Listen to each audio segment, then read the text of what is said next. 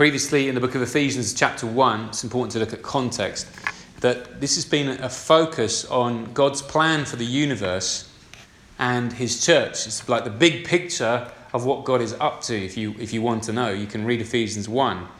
And essentially, it's saying that through Jesus Christ, God has chosen a people for himself so that by the power of the Spirit we might live now and forever for the praise of his glory.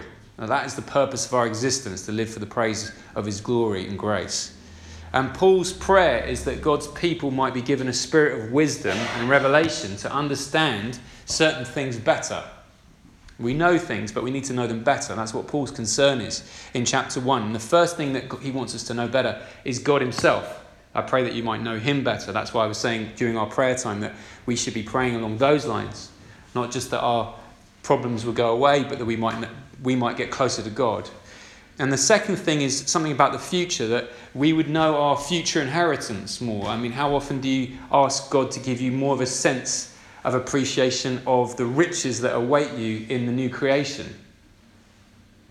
We're so bogged down in, in, in our present struggle. To be rooted in the hope that we have of eternal life. That's what Paul wants us to pray about that. You see that in um, verse 17 18 of chapter 1. Your eyes of your heart might be enlightened we have these kind of sleepy eyes in our hearts, and we want to open up our eyes to see how wonderful our future is in Christ. And then also that we might understand the power of the resurrection life at work in the present.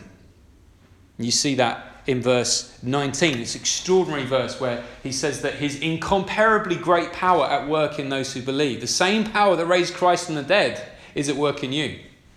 How much power is that? That's a lot of power, right? And he wants us to appreciate that power because we often feel weak, don't we? And we are weak in ourselves. But Paul's desire is that we would pray that God would give us that power and recognize that we have that power that raised Christ from the dead in the present. As the outer man wastes away, the inner man is being renewed in resurrection power. It's easy to forget these things, easy to forget knowing God better, looking forward to heaven, the resurrection power in the present. That's chapter one, but chapter two is, if you like, um, focusing in on us as individuals, and it's particularly got a, a focus on the past. What it was like before we knew God, what it was like, what it's like for those that are not in Christ. And that's why the past tense is used quite a lot in this chapter. We're going to look at it closely in two sermons this week, verses 1 to 5 of chapter 2, and next week, God willing, verses 6 to 10. So I hope that you will track with me and make sure that I'm saying what is written. And um, that's always a good thing to do, isn't it? In, uh, in services. May God speak to us through His word today. Amen. So, what you often get when you go to the doctors, you, you get the bad news and the good news, don't you? Um, and what we've got in this passage is the bad news of the, of the disease that we have, and then the cure. The good news is the cure, isn't it? Of what we have in Christ. And it starts off, this is a very bleak passage to begin with, so I hope you'll bear with it because even on a sunny day like this, we don't want to think bleak thoughts. But we need to appreciate how bad things were for us so that we can have a greater appreciation of how good things are now for us in Christ. Remember that woman who was crying and wiping Jesus' feet with her tears, you know? And he said, She loves much because she has been forgiven much. If we think that we're not really that bad sinners, then we won't appreciate how wonderful a Saviour Jesus is, you see. And that's part of the uh, emphasis of this passage, is to get us to really dig down deep into how bad things were for us without Christ. And so um, the title I have for you this morning is Those Whom Sin Has Killed, Only God Can Bring Back to Life. Those whom sin has killed, only God can bring back to life. And I have three headlines for you, three points. One, you were dead. Two, we deserved wrath. And three, but God made us alive. But God made us alive. You were dead, we deserved wrath, but God made us alive. So, firstly, you were dead. Who wants to hear that? None of us. It's pretty obvious when a person is physically alive or dead. There are, there are key indicators of life, aren't there?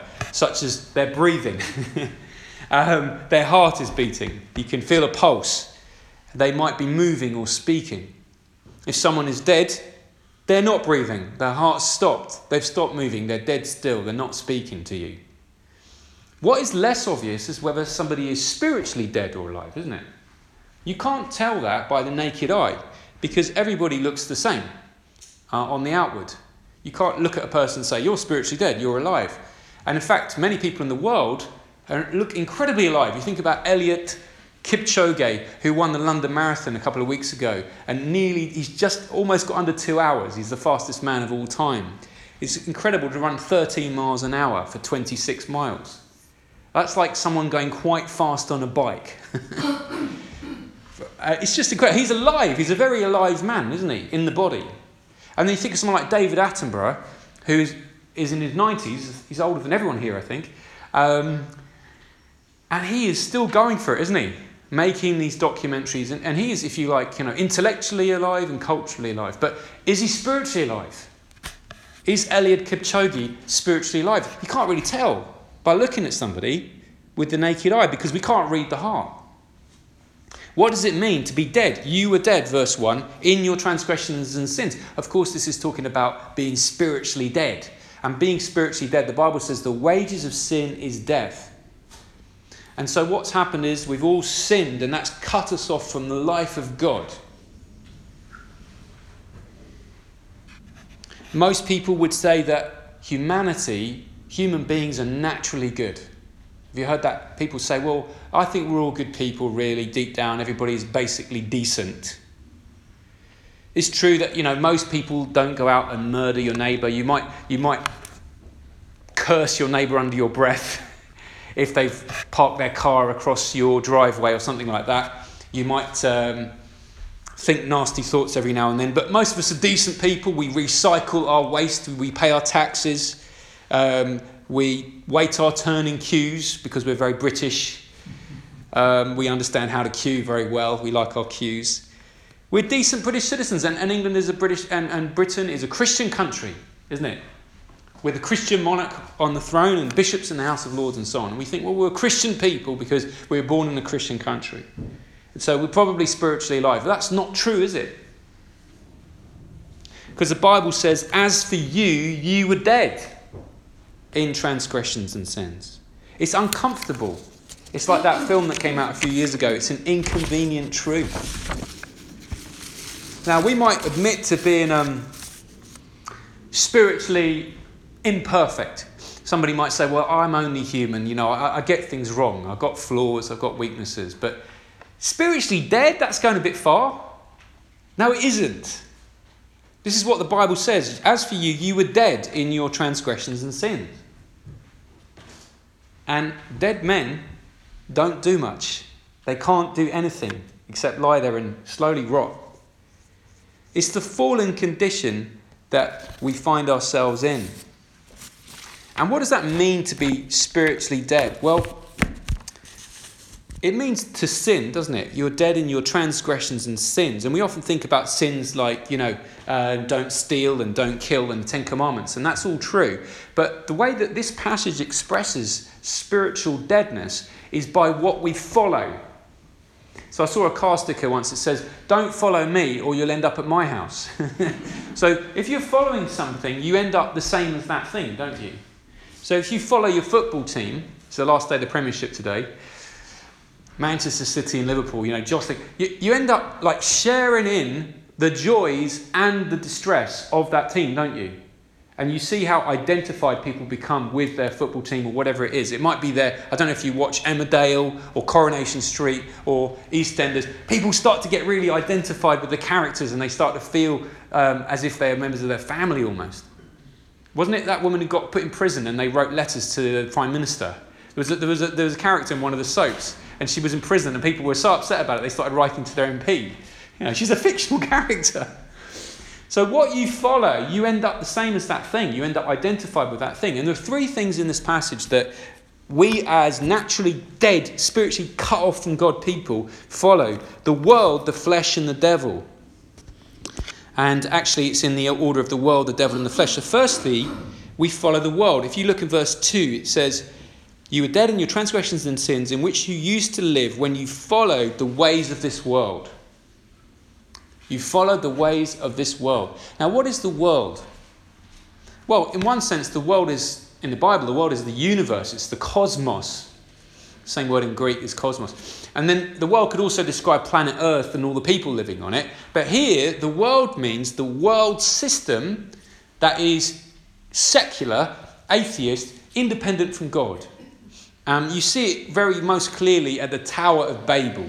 It's when mankind unites together, builds a big tower, and says, We don't need you, God. And that's how the world thinks, isn't it? The world is driven by concerns other than God.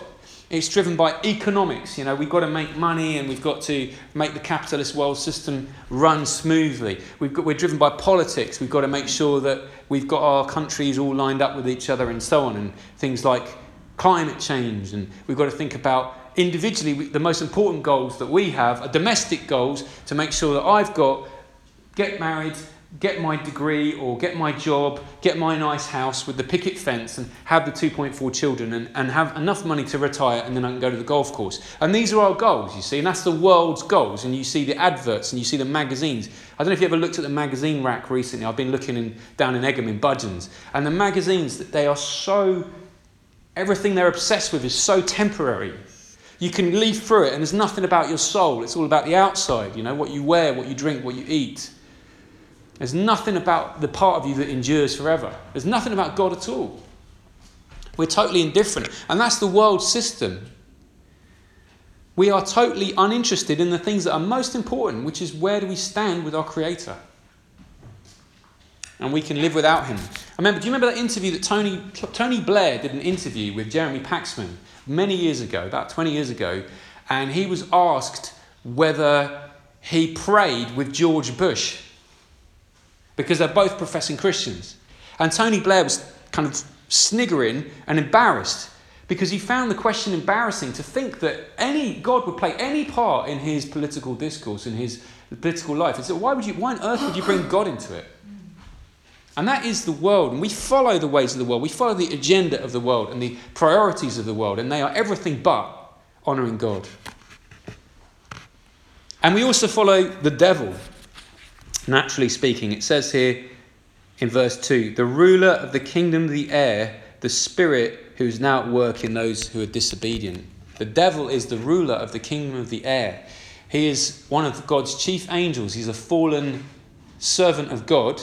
We've been studying him on Thursday nights. If you would like to find out more about what's happening there, you can come on Thursday nights to Ron's house. Um, it's very, very interesting, the book of Job. So take every opportunity to learn more about God's word, um, not just on Sunday mornings. Peter's doing a great job helping us do that. And Satan is described in the, the, Bible as a prowling lion seeking whom he can devour. The God of this age. He's blinded the eyes of the unbelievers. And he, in a sense, governs over this world system because this world system and the devil are aligned together in their rebellion against God. And he says, You follow the ruler of the kingdom of the air.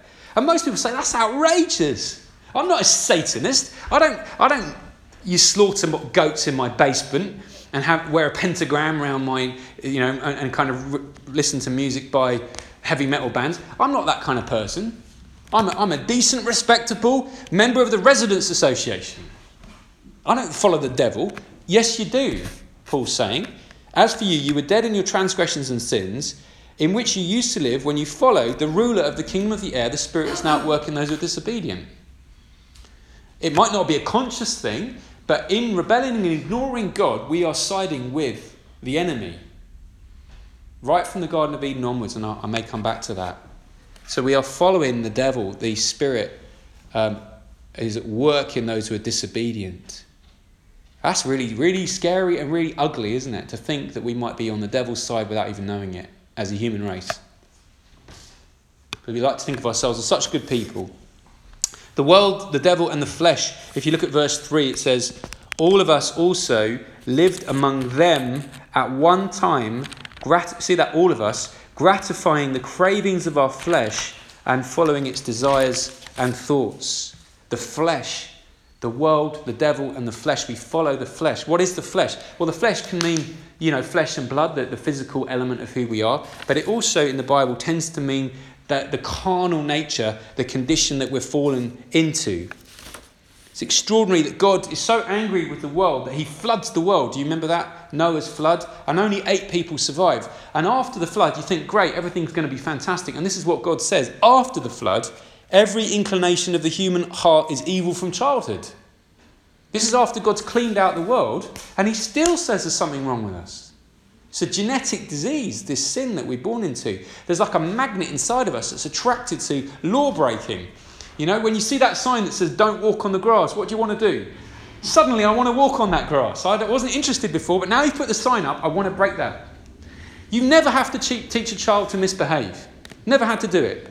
I'm not a parent, but I've been a teacher for over 20 years, and I've never had to say, look, you lot, you're too obedient. You all get your books out when I ask you to. You're all writing and reading and engaging nicely and politely and kindly and lining up. They never have to do that. You always have to correct children and stop them misbehaving because their inbuilt bias and tendency is the flesh. This idea of little innocent, sweet little children is, is bizarre and naive and, and kind of, I don't know, almost delusional. Like, it's because I want to believe they're little angels. They're not little angels, they're little devils, if anything, and we're all big devils. That's the problem. It's something that happened to us right back at the beginning and broke us. And we know that we're slaves to sin by nature because we all know what it's like to have one chocolate or five chocolates or ten chocolates too many. And we all know what it's like uh, to break a confidence that someone shared with us or to share some gossip. It, we know when we're opening up our mouth and we're saying something, and as we're saying it, we think, I shouldn't be saying this, but I'll say it anyway. And we know what it's like to walk down the road and see somebody that's a bit overweight or a bit badly dressed, and we judge them in our minds, don't we? And we know what it's like to uh, get angry when we're driving and gesticulate and blow our horn at people and maybe even swear. Because there's something rotten in us. It's called the flesh. We know what it's like to subtly boast in our achievements when we're telling a story where we're the hero of that story. And we know what it is like to fight every day if we're Christians with that nature that wants to please itself and not please God at all. There's something wrong with us. We're dead in our trespasses and sins, your transgressions and your sins, and we follow the, the world, the devil, and the flesh. And this is why Jesus says you must be born again. If you want to enter the kingdom of heaven, you're not okay as you are. Everyone in heaven will have two birthdays their first birthday, and then when they are born again, when they come to know Jesus and receive that new nature where the sin and the flesh is crucified. So that's the first point there is you were dead. Those whom sin has killed, only God can bring back to life. You were dead. But secondly, also quite depressingly, got to have the bad news before the good news, is we deserved wrath. If you turn over the page, if you've got the same Bible as me, verse 3b, like the rest, we were by nature deserving of wrath. Like the rest. You see, it's a universal problem, like the rest, all of us. Nobody's exempt.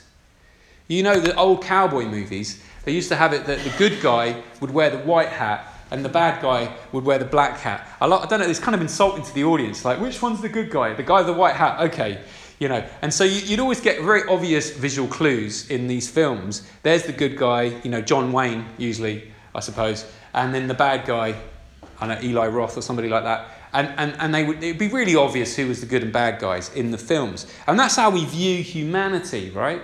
We see a good guy we see the the, the, uh, the democracy against the islamic extremists or we see uh, cops and robbers don't we in our mindset. We see respectable, decent citizens, and we see, you know, louts and hooligans at football matches and people like that. You know, the, the kind of people that I would not associate with. And that's how we divide up humanity. But there's an interesting man called Alexander Solzhenitsyn who was in a gulag. He was in a concentration camp in Soviet Russia. And he said this If only it were so simple if only there were evil people somewhere insidiously committing evil deeds, and it were necessary only to separate them from the rest of us and destroy them. But the line dividing good and evil cuts through the heart of every human being, and who is willing to destroy a piece of his own heart? So we think, well, there's a whole load of bad guys, and the world would be a wonderful place if we could just round them up and put them on Alcatraz, you know, put them on Madagascar or something, and, and just kind of like drift it off to sea with nuclear bombs or something, or blast them off into space, and then all the decent people like us could remain on paradise earth. But that's not right, because Solzhenitsyn points out that a line of good and evil goes through every heart, because we've all got evil in us, right? But actually, it's worse than that. It's worse than Solzhenitsyn says. Solzhenitsyn isn't quite pessimistic enough. The Bible says we're all the black hats, we're all the bad guys. There's no one who does what is righteous, not even one. All have sinned and come short of the glory of God. Romans chapter 3. Jesus is the one cowboy with the white hat. Yeah, we're all wearing black hats. we're all on the side of the enemy. We're all rebels on the rebel planet.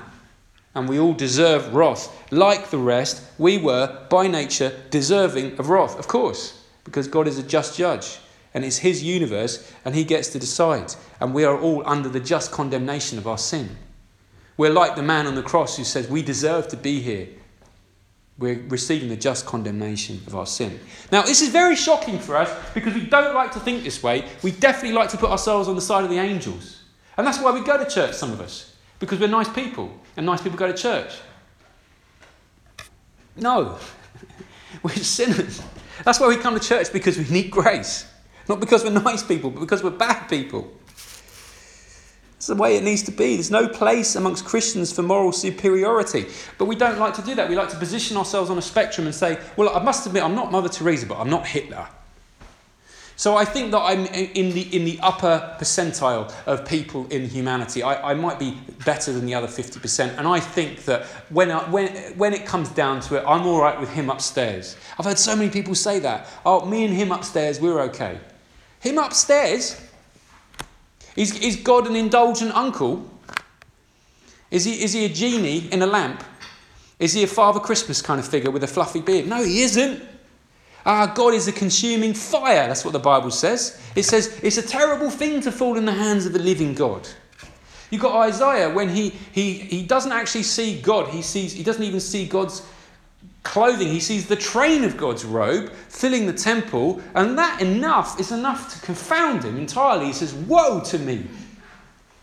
I have unclean lips, and I'm a people of unclean lips. I am undone. And even the seraphim, the great, pure, shining, fiery creatures um, that worship God day and night around his throne, saying, Holy, holy, holy, they have to cover their eyes with their wings and their feet with their wings. We have a very reduced perspective of God's holiness, and that makes it comfortable for us. And we compare ourselves with other people, and we think we're not that bad, and I'm quite decent, really. And of course, God will let me into his house. We're like the German poet Heinrich Heine, who said, Of course, God will forgive me, because that's his job. No, we are deserving of wrath. We deserve wrath because of this, it says by nature we're deserving of wrath, this genetic disease that we inherit from our father Adam. The day that Adam took from the tree, he died. Okay, he lived for 930 years biologically, but spiritually he died that day. And we inherit that rebellious DNA.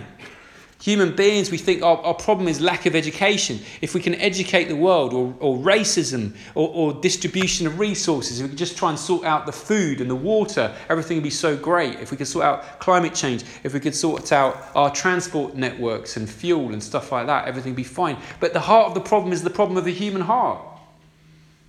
It's our nature that causes us to be deserving of wrath. Because of our sin, we come under the full weight of God's just displeasure against our rebellion. And because of our transgressions, we deserve to be cast in chains, in darkness, into the lake of fire. But you know, grammar is beautiful because this is all written in the past tense. You see that in verse 3? We were by nature deserving of wrath. And this word that we're going to get to now in, as my final point. So, first point was you were dead. Second point is we deserved wrath. And the third point is but God made us alive. So now we see in verse 4 but because of his great love for us, God is rich in mercy, made us alive. So that, this was our state in the past, but this is, this, thank God, friends, if you're in Christ today, that is no longer a description of you. You were dead, you were deserving of wrath, but God has made you alive in Christ. Hallelujah. That's the good news. I told you we get to the good news.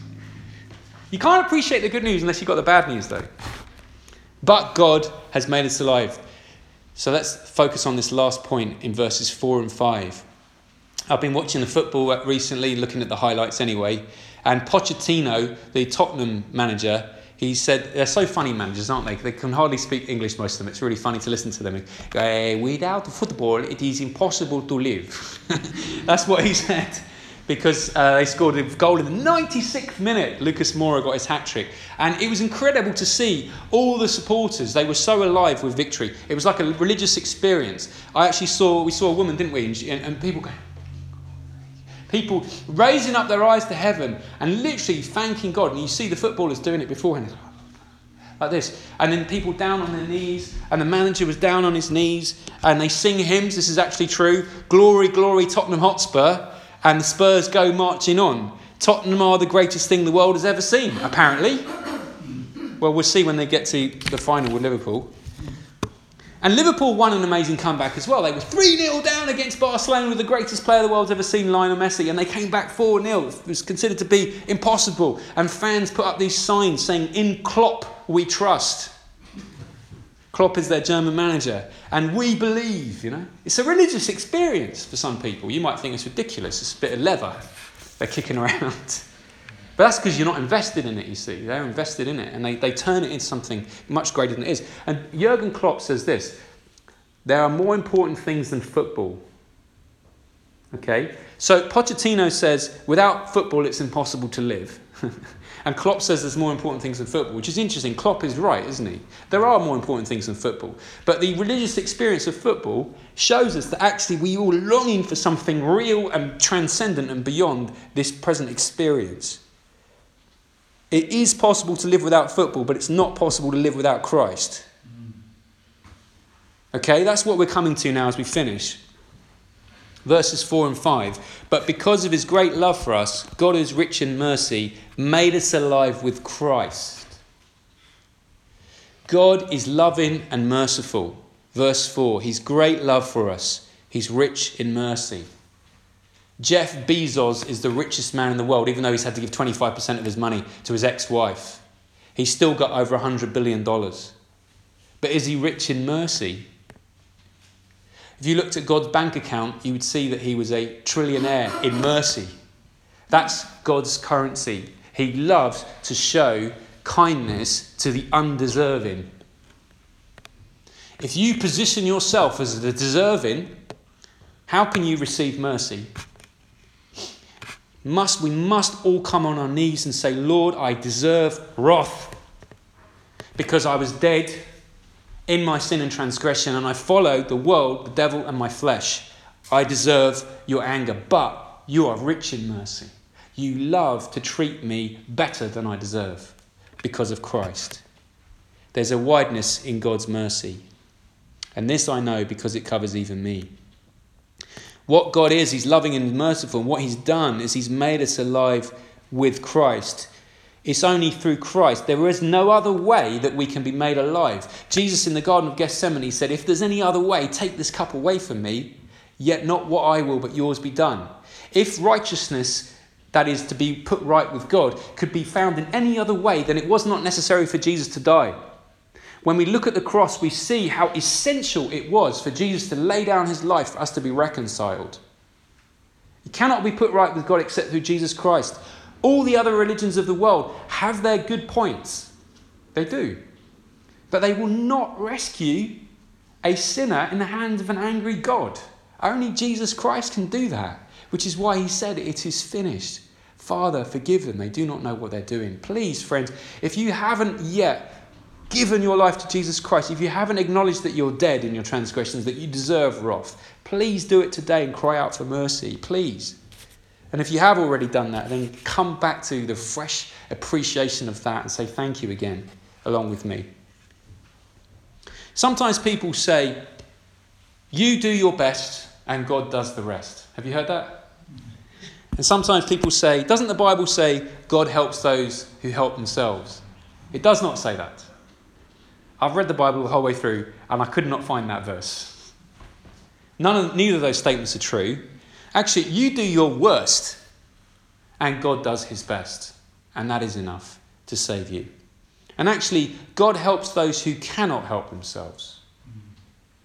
And that is why we require mercy. That is why we require God to be the actor. God, who is rich in mercy, He made us alive with Christ, even while we were dead in transgression. Dead people can do nothing.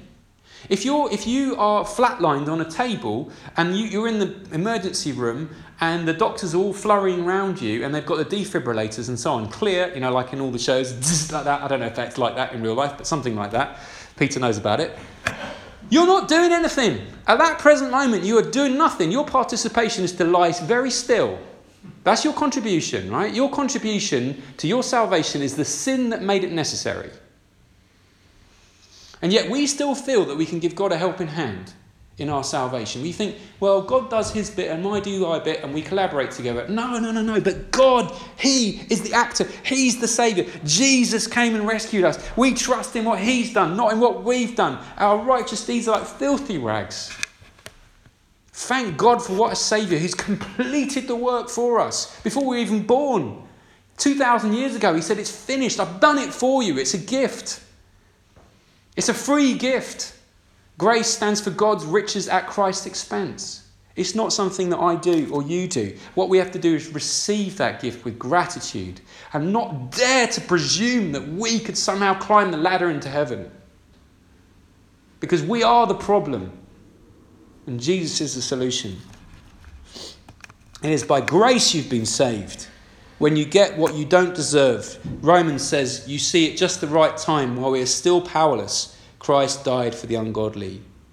He is the one who's saved us, who's rescued us from the consequence of what we deserve. And we often sing, we're going to sing it next week as we close, Amazing Grace. And I don't think we mean it. I think what we think in our minds is interesting grace, how neat the idea that assisted a nice person like me. Interesting grace, how neat the idea that assisted a nice person. Amazing grace, how sweet the sound that saved a wretch like me. So, my, what I've been trying to do this morning, I think, with God's help through the word here, is to show us that the, the, the, the news, the bad news, is very dark. That, as I've said, you were dead in your transgressions and sins. You follow the world, the flesh, and the devil. Please don't deny that. You deserve what? We deserve wrath. We deserve the full punishment, the weight of God's anger against sin. But God has made us alive in Christ because he is rich in mercy and full of love. Those whom sin has killed, only God can bring back to life. Let's pray. Father, we thank you for the bad news and the good news of the gospel.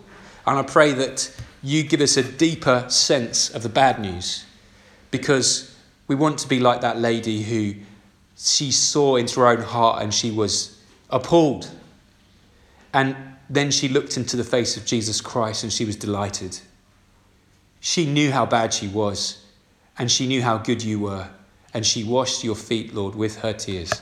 Lord, we want to be like that. We want to understand how wretched we are so we can understand how amazing your grace is. Lord, what you've rescued us from, we probably don't even have half an idea of how bad things were, Lord. And so we don't walk around with a song in our hearts. We think you're an okay Saviour instead of an amazing, wonderful Saviour. And we think we can help you out with our good deeds. And, and, and together, you and I, Lord, we'll get ourselves into heaven. And it's not true because it is God who made me alive in Christ, not me who did anything. And I pray for anyone here this morning who's yet to taste and experience that grace, that free salvation, that total forgiveness done by Christ on our behalf, Lord, that you would bring that revelation into their hearts and flood them with light and give them new life in Christ today. Those of us who already know this good news, that we would live in the light of it so much more this week than last week. We pray these things in your name. Amen.